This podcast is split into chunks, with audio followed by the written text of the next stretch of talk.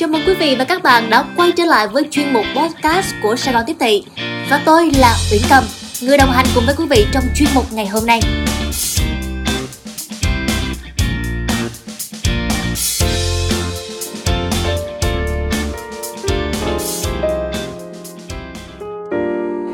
Bếp chị em mời bà con ở Sài Gòn ăn cơm. Từ 3 giờ sáng Bếp chị em trong con hẻm nhỏ trên đường Minh Phụng, phường 10, quận 11 đã đỏ lửa. Từ cuối tháng 6, bếp đã bắt đầu những phần ăn đầu tiên từ chị Tím và chị Quý nhằm chia sẻ đến bà con khó khăn trong khu vực. Từ vài chục phần ăn, bếp mở rộng dần dần, đến nay đã lên đến hơn 1.000 phần mỗi ngày. Chị Bế Ngọc Kim Thảo, ngụ tại quận Tân Bình, công việc hiện tại là một MC truyền hình, thành viên trong bếp chị em chia sẻ. Công việc hiện tại của mình trong khoảng thời gian này đang tạm ngưng, cũng có thời gian rảnh.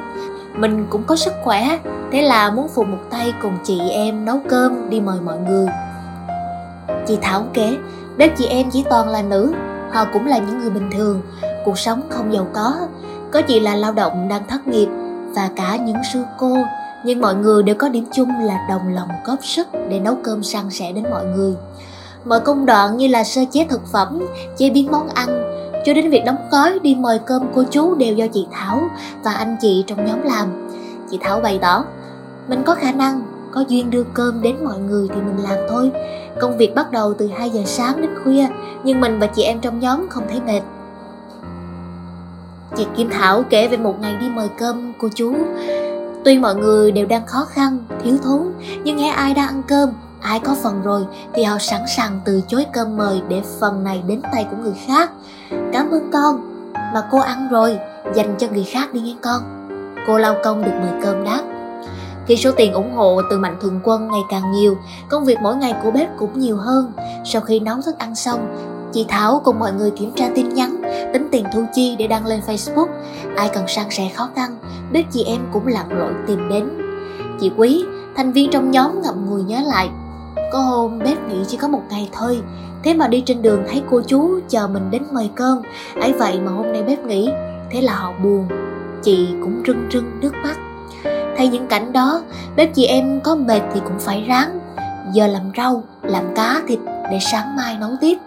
Ngoài hoạt động mời cơm Bếp còn trao quà đến các khu hồ khó khăn Gồm mì, gạo, đồ hộp, sữa trứng, gia vị như là chanh, xả, rau củ đến tặng mọi người. May mắn, các chị cũng đã từng nhận được sự yêu thương, giúp đỡ từ mọi người khi mình khó khăn. Vậy nên khi quyết định đi trao quà cho mọi người, chị em trong nhóm cũng biết sắp xếp phần quà sao cho chu đáo và đầy đủ nhất trong khả năng của mình, chị Thảo cho biết. Chưa hết, bếp cũng trao tặng thuốc, lương thực khẩn cấp cho các F0. Mới đây nhất, chị Thảo cùng mọi người trong nhóm đang cố gắng tìm trọ, kiểm tra Covid cho người vô gia cư. Đều đặn như vậy, không cần biết nắng hay là mưa, chị Kim Thảo và mọi người trong bếp lặn lội tìm đến những con hẻm nhỏ. Những lời mời cơm, những tiếng hỏi thăm yêu thương của bếp chị em vẫn đều đặn mỗi ngày. Chưa khi nào tình yêu thương, nghĩa đồng bọc lại chan chứa đến thế này.